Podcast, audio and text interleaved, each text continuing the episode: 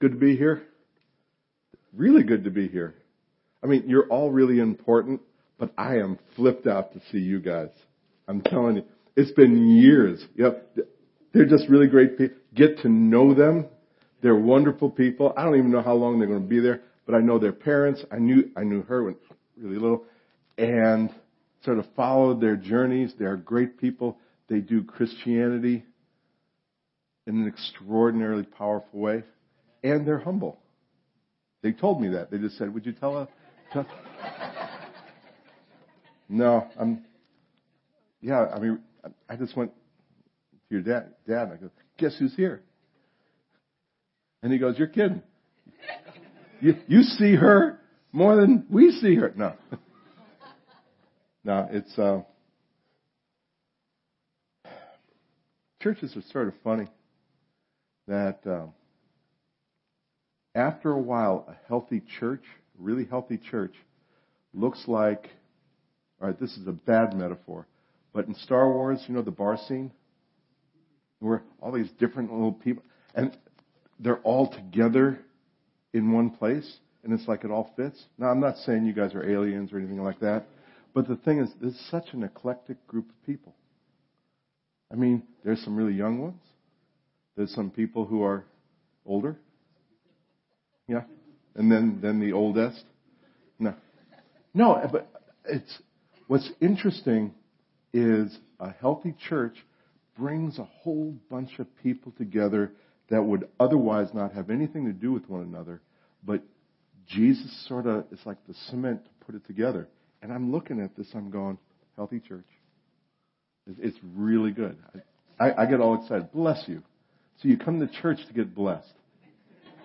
She has waited for a half hour to sneeze. So, so that in church she could get a blessing. Gotcha. Anyway, um, this is a message that I could really preach and, you know, house of fire and get all, I'm not going to do that. I'm going to go pastoral for a while. So I'm, you know, I'm probably going to have to go outside back and yell, right? But I really want to bring this word to you in a pastoral way, in a way where you can sort of grab it, think about it, and just you and Jesus make some decisions what you're going to do with what I'm uh, sharing. There'll be no altar call. No, if you don't do what God tells you to do, it stinks being you. It won't be any of that. Uh, I just want to share something that is so vitally important that, you know, no pressure wherever you are in your walk with God, if you grab a hold of this world, world the Word, it'll change your life. No pressure.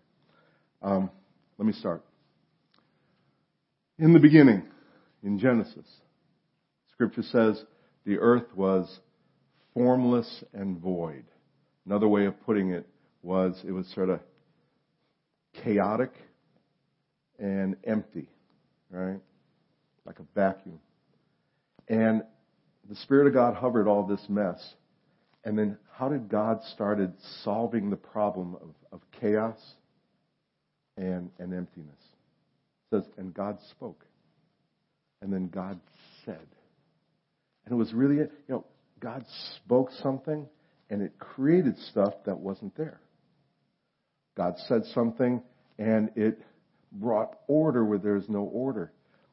What, what this suggests, actually demonstrates, is when, when God communicates to us, He's never just uh, giving us information. His words have power. And sometimes he, he doesn't talk like Charlton Heston movie in Ten Commandments. Sometimes he just will whisper to our heart or we'll feel that nudge. Every time God speaks, it has that kind of power to, to lead and guide and equip us and change us and just sort of change our lives. Some, sometimes even just to mature us into the, the next season of our life. God's nudges, God's words have that kind of power. They just do. I mean, you may not have ever heard God speak audibly. But if you're a Christian, I can guarantee you've heard God speak at least once. He has said, man, you need a Savior, and Jesus is the one. There's, however he communicated that to you, you said yes to it, and it changed your life. It changed the trajectory of your life. It has that kind of power. The first thing that God said to Adam was, Be fruitful and multiply. Now, some people say, well, that was God's first command to humanity. I disagree. I believe because God's words create things, I believe when God spoke, He downloaded certain capacities into Adam that he didn't have beforehand. He was just this blob of, blob of living stuff.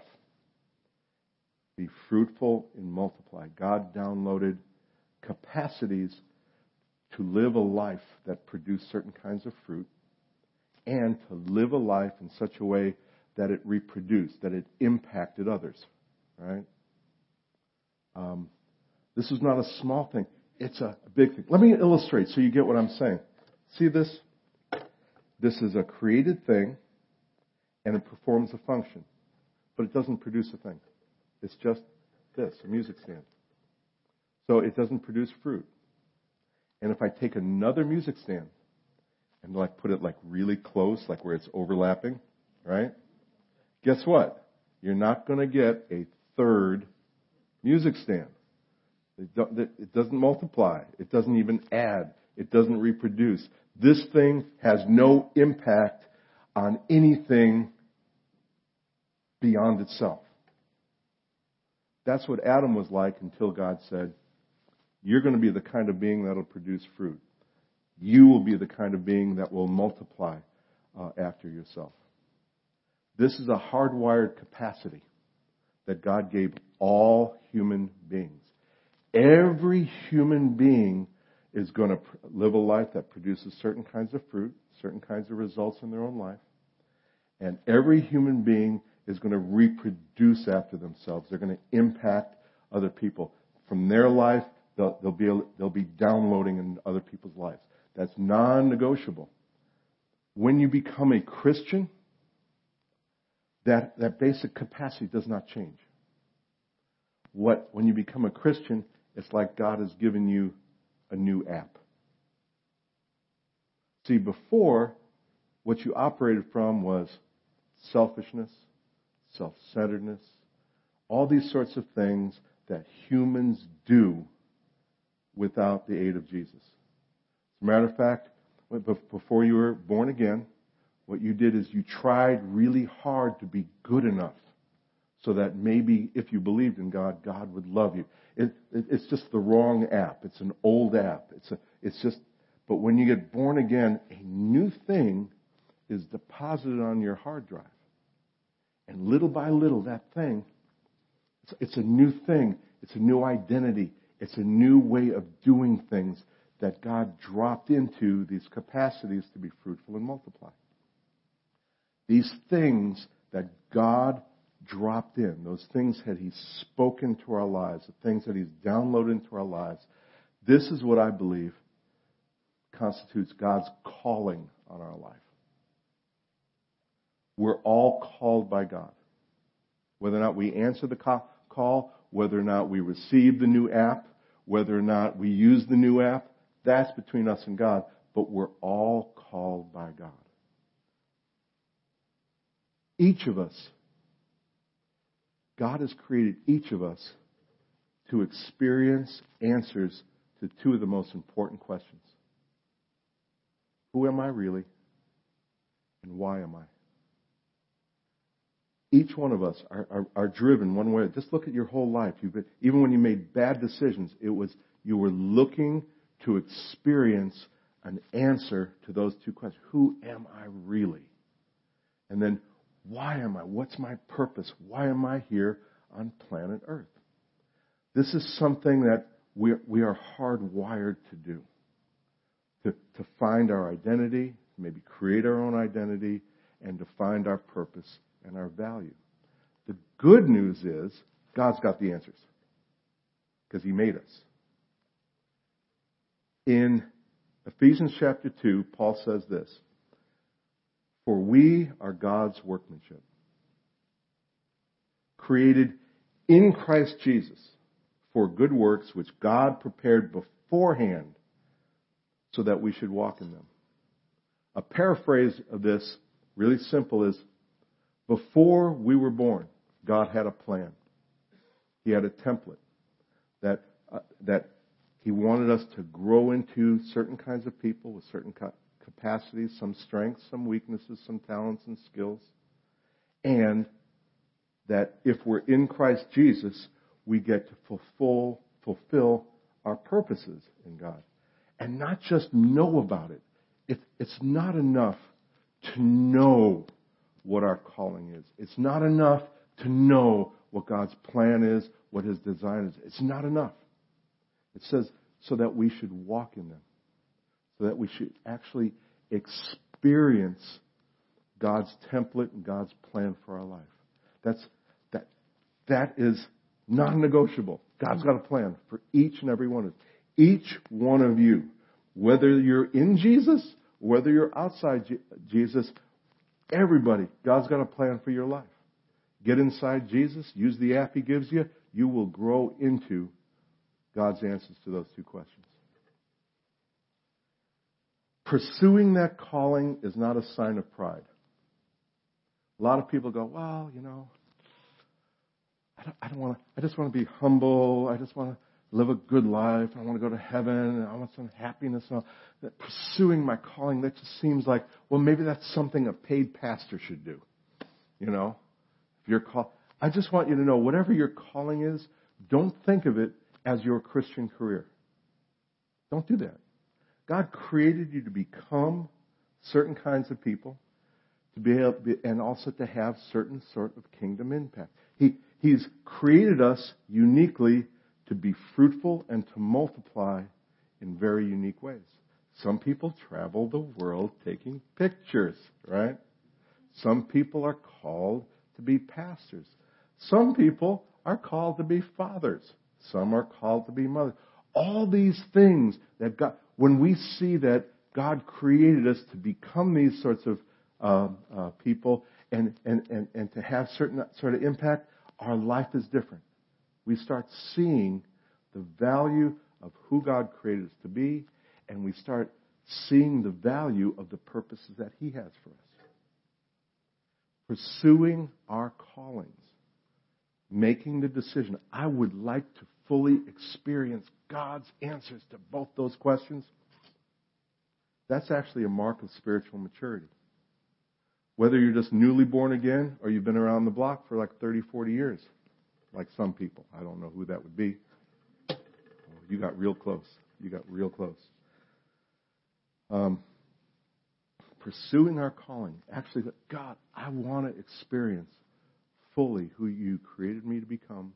I want to experience and I want to fulfill your purpose for me. That is a mark of maturity, and I'm not making this up. This is what Paul said. Not that I've already obtained all this or have already arrived at my goal, but I press on to take hold of that for which Christ Jesus took a hold of me. All of us then, who are mature, isn't that a killer? all of us then who are mature should take such a view of things. So whether you know what your calling is or not, what makes you mature in large part has a lot to do with how much do you actually want to grow into to experience God's answers to those two questions. How much do you really want to be on that journey to grow into God's answers? And it is a journey. God doesn't give you like a career uh, path and say, okay, do this, this, this, and you fulfill. Um, throughout the Bible, um, fulfilling our callings, it's a customized process. It's very, very, very unique. Here, I'll use you guys again because I'm looking at you. I mean, even though they have the same hair shade, right? And obviously it's a black and red day. Uh, You've been very successful in what you've call, been called to do, and you've been very successful. But you guys have done different things. And how you got there, even how you navigate things, ups and downs and all, very different than yours. Which one's better? Trick question. Trick question. Neither. Each one of us have unique callings, and each one of us God designs a customized process to equip us, to grow us into God's answers to those two questions. It's a customized process. And I, I, I just want to nail that down. It's customized. We can learn from other people, but it's not our job to go on their journey. We can learn from other people how they navigate their journey, but our journey is our journey. Our race is our race. I can't run anybody else's race, and you can't run mine. I, I can learn from you, brother. You can learn from me, but thank God you don't have to be like me. I mean, really, trust me, you don't want to be like me. Fulfilling our callings is a very customized process. Look at Joseph.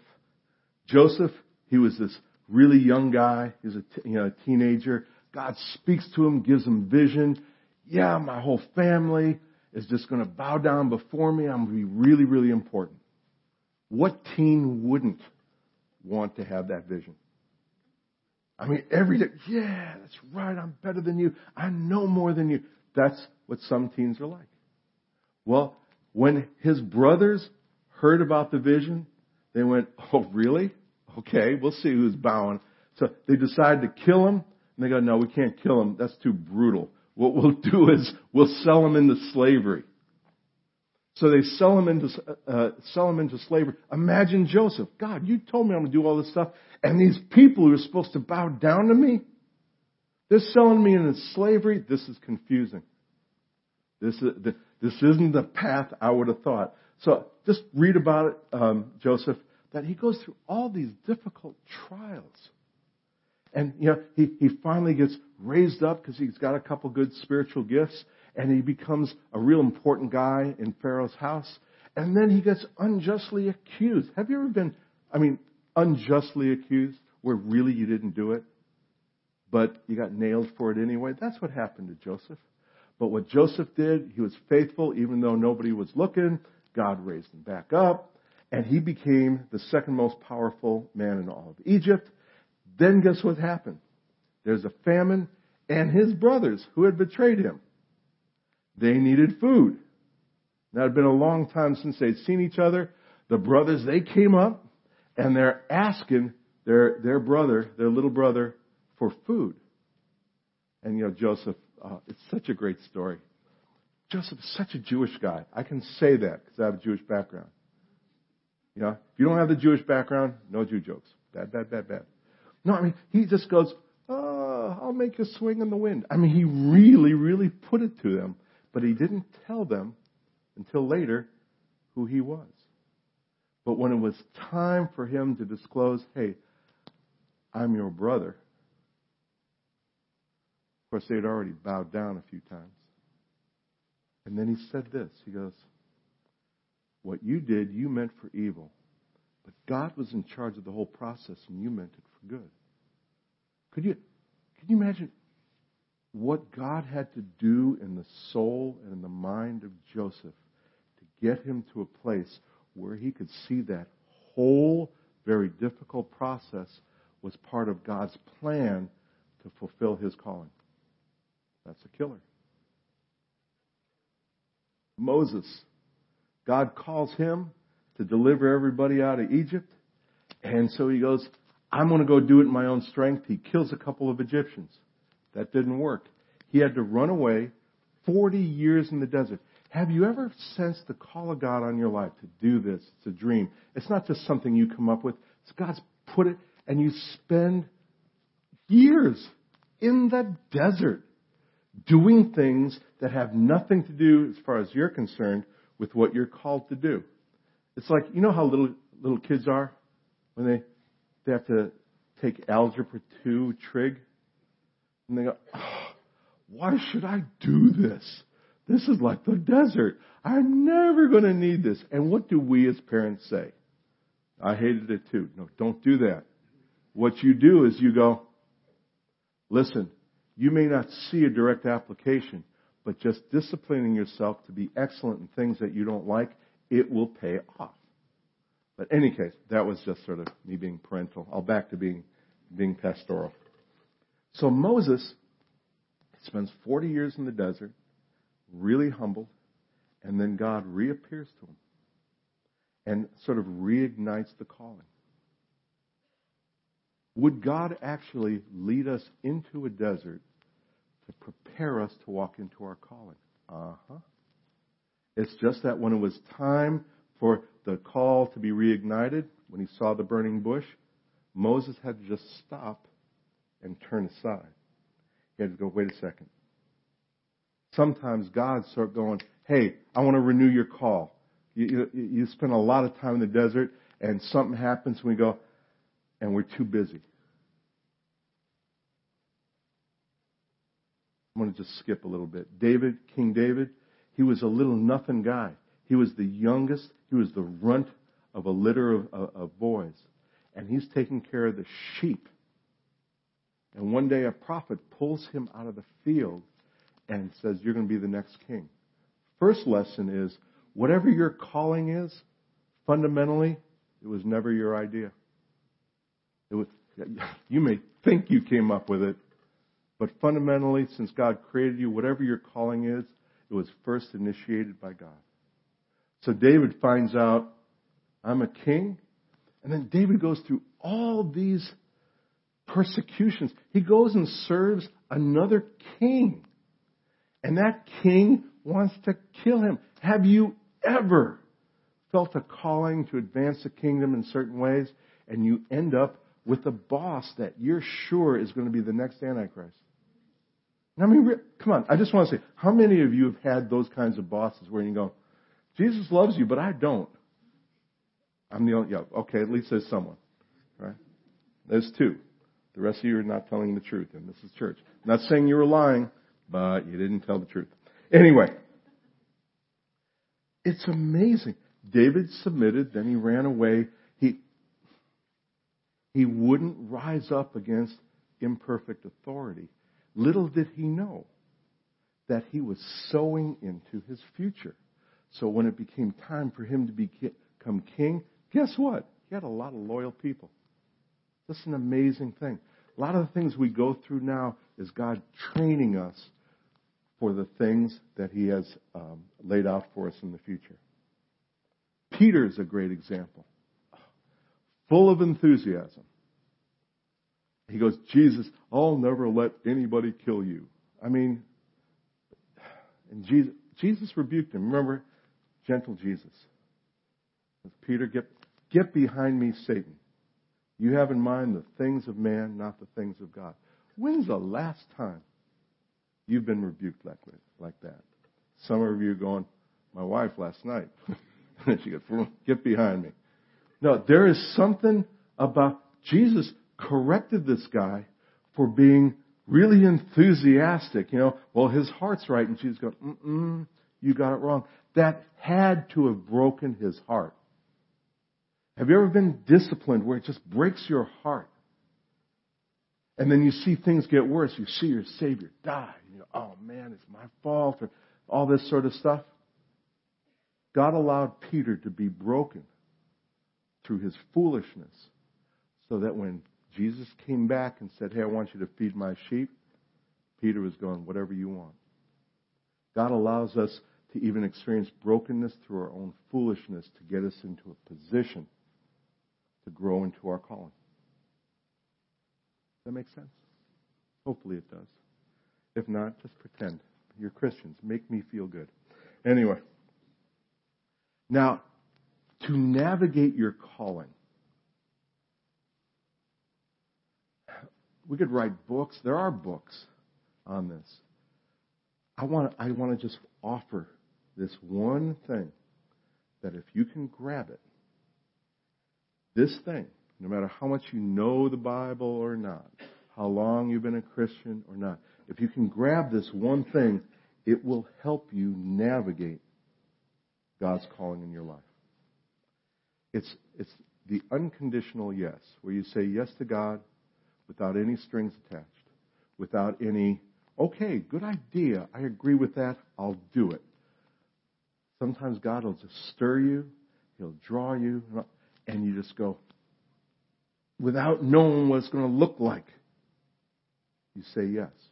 Now, before you go, oh, that's crazy, welcome to the kingdom. when you first signed on with Jesus, you may have had certain ideas what it is to be born again and all that sort of stuff. But you know something? When when the when God started speaking to you, started messing with your hearts or rearranging your lives, and you started going, oh, wait a second, I'm trying to do my whole life in my own strength. It's not working. It's worse. You know, I'm empty no matter how good I am. I'm empty. And all of a sudden the Holy Spirit goes, yeah, you need a Savior. Yes, that's what I need. I need a Savior. And now what would that be? Jesus. The Holy Spirit points Jesus. When you said, Oh Lord, I surrender my life to you. Please forgive me, enter my life, and I will follow you. Did you have any idea what you were signing up to? If you say you did, you had an idea, have you found out it wasn't correct? I mean, we sign up, it's like, it is an unconditional God speaking, you go, yes. And that, that's how you start.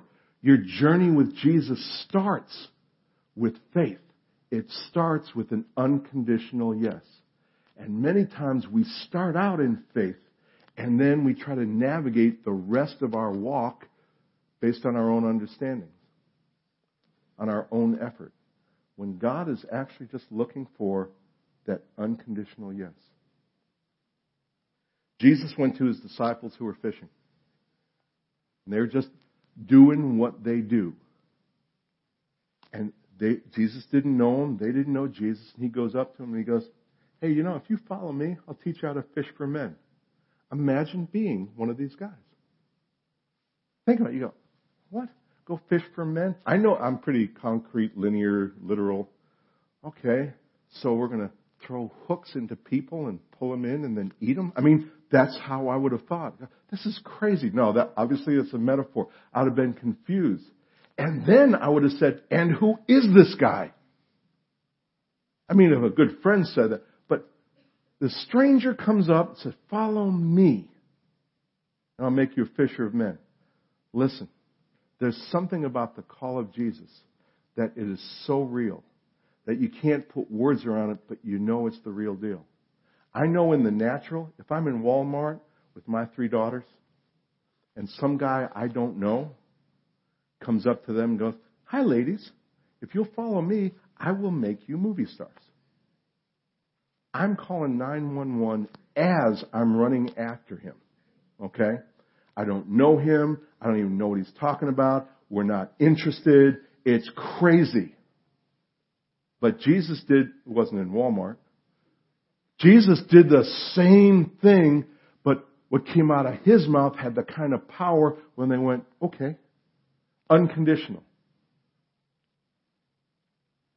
Abram, when he was in Ur of the Chaldees, was sort of like a, a, a real exclusive New Age community, right? No God at all. God invades Abram's space and says, look, I've got promise for you. I've got some really interesting things for you. I've created you for you. I've created you to experience incredible things and fulfill uh, incredible purposes, but you won't be able to experience them by just staying where you are. Now for Abram, that was a geographical thing. But for most of us, it's usually an emotional thing. It's a spiritual thing. It's just, just living our lives and then taking steps forward. There are things that God has for us, that He has planned, that it will require for us to move forward.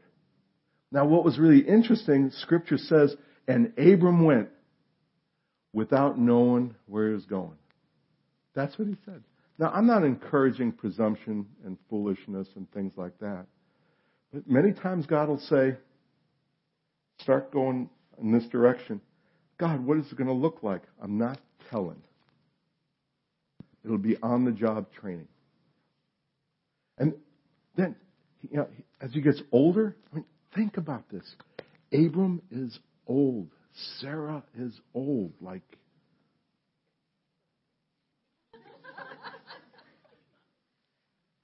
right. An angel goes, hey, uh, in this next year, you're going to have a baby. No, think about it. And you go, what? Look, we already did the faith thing. We decided to go, and we didn't know where we were going, but we liked the journey. Thank you, God, for leading us in this adventure. But no, we'll take grandkids. Right? Amen.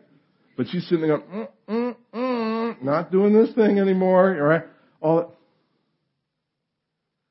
Would God, in your older years, birth something new that would challenge your idea of what the rest of your life is going to look like? Would God actually challenge you to change? Because you all know, look, as soon as you bring a kid into the family, you're not adding a kid to the family. It's not like you take a garage and put it on a house, right? Yeah, really, you know, those families, you know, they just, you know, husband and wife, you know, well, we'll get sod, and then we'll add a child. And we just sit there and laugh. You go, oh, add a child.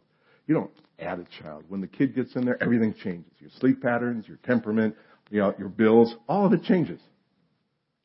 Abram, at, when he was old, was willing to say yes without knowing what it all looked like. In Isaiah, the first five chapters of Isaiah's life, he was a faithful priest in the house of God. Just a good guy, loved God, probably tithed, probably prayed. And then his context was removed from him.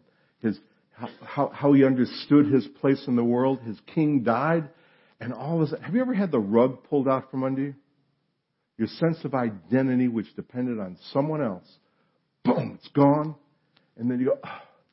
Isaiah was going, woe is me. This is tough. Then he goes, oh, woe is me. I'm a man of unclean lips, which really means, oh my gosh, I got some issues.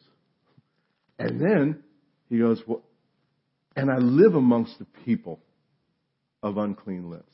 Now, I got issues and I'm no better or worse than anybody else. That's humbling. Have you ever just met God at a newer level and you just get humbled? Just humbled. Not beaten up, just humbled. So he's humbled. He's going, man, I'm undone. I'm undone. Then what Jesus does, he goes right in there and he forgives him and he heals him and basically gives him a restart do over. So he's healed, he's forgiven, and then he hears, Here I am. Uh, no, he, then he hears, Who will go for us? Who shall we send? It was just this general thing his heart heard. And this idiot, what he do, he goes, without any details. Here I am, send me. Wait a second. Where are you going? I'm not telling. What's it going to cost me? I'm not telling. It's like, like God offered Isaiah, here's a contract. Sign it, and then I'll start filling in the details. And we're sitting there going, we, we think we have leverage. We go, well, wait, just give me a few details. Just give me some perks, da, da, da, and then I'll sign it. God's going, I can wait. I'm an eternal God. Many times we'll have these, God says, sign first, and then I'll fill in the details. Say yes first, and then see where God will lead the next step. When Jesus called all disciples to go and make disciples, I know that if I was there, I would have said, Go where? Because that's how I think. And Jesus would have just shaken his head, No, silly boy. That's not what I'm talking about. In your going, make it a point to look for opportunities to demonstrate who I am and bring other people into my family. That, that's the Great Commission. I mean, but look, community is great, but community without purpose is a religious group. Yeah, this is a great community whose purpose is to go and bring other people in. What's it going to look like? I have no idea. Have you seen what your pastor's been doing? He's, he, he's working a couple days in some secular job, and he's like, he's like a pig in slop. It's a good metaphor.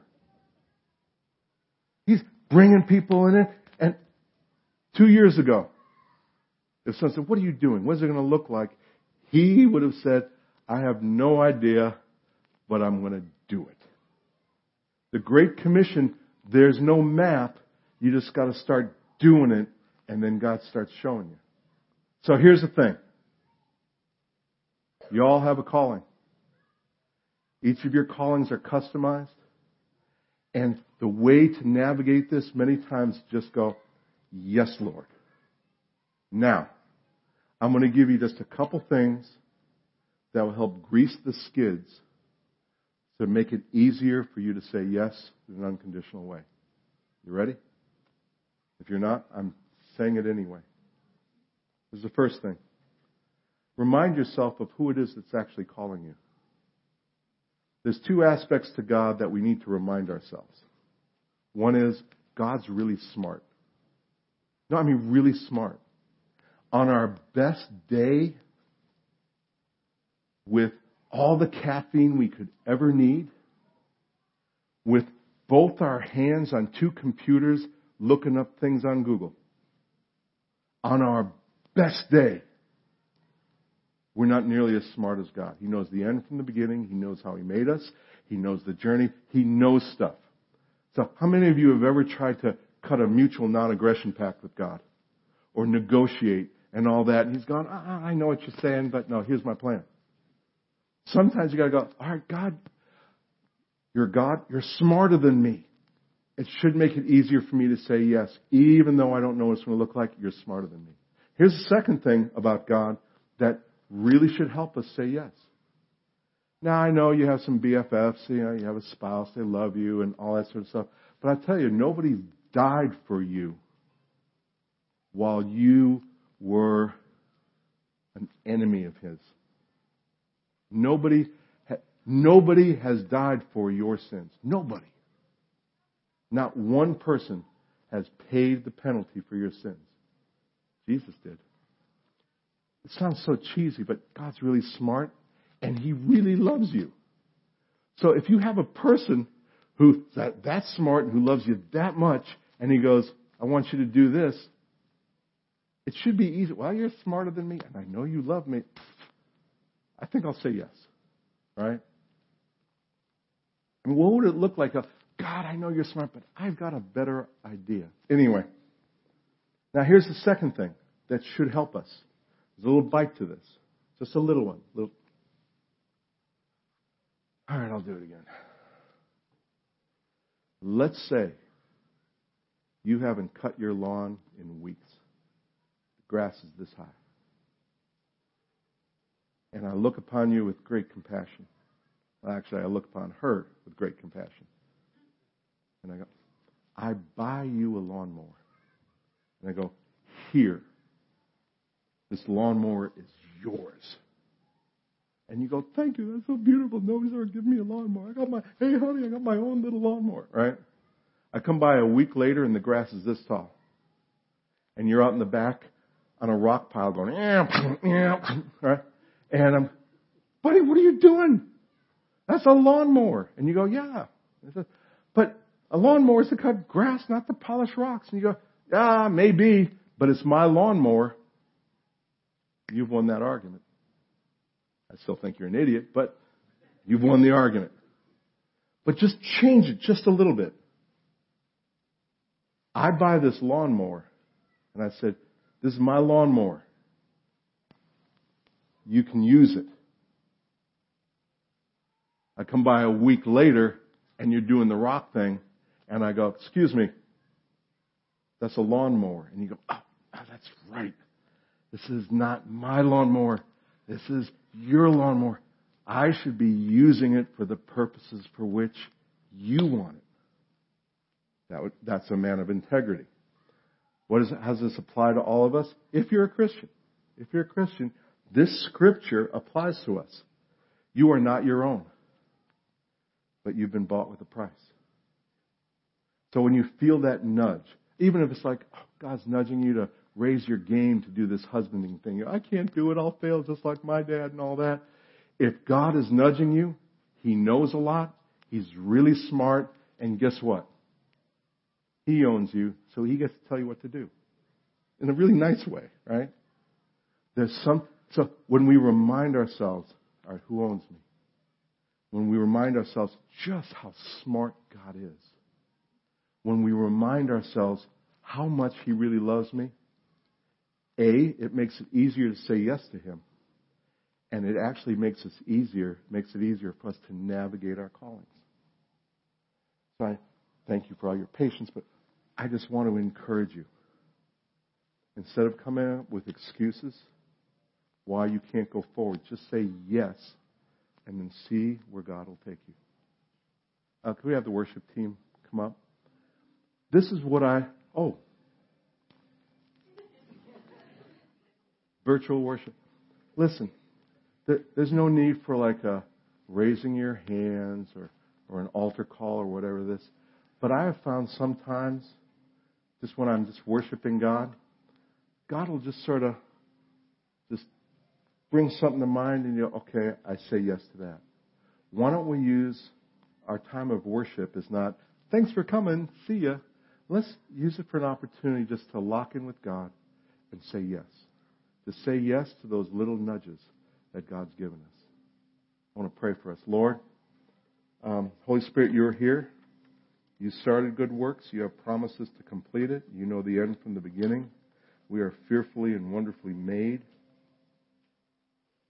We are your workmanship. You have the answers to our deepest questions. You're the one who knows who we are to become. You're the one who knows what purposes we're designed to fulfill. We just say yes to that, God.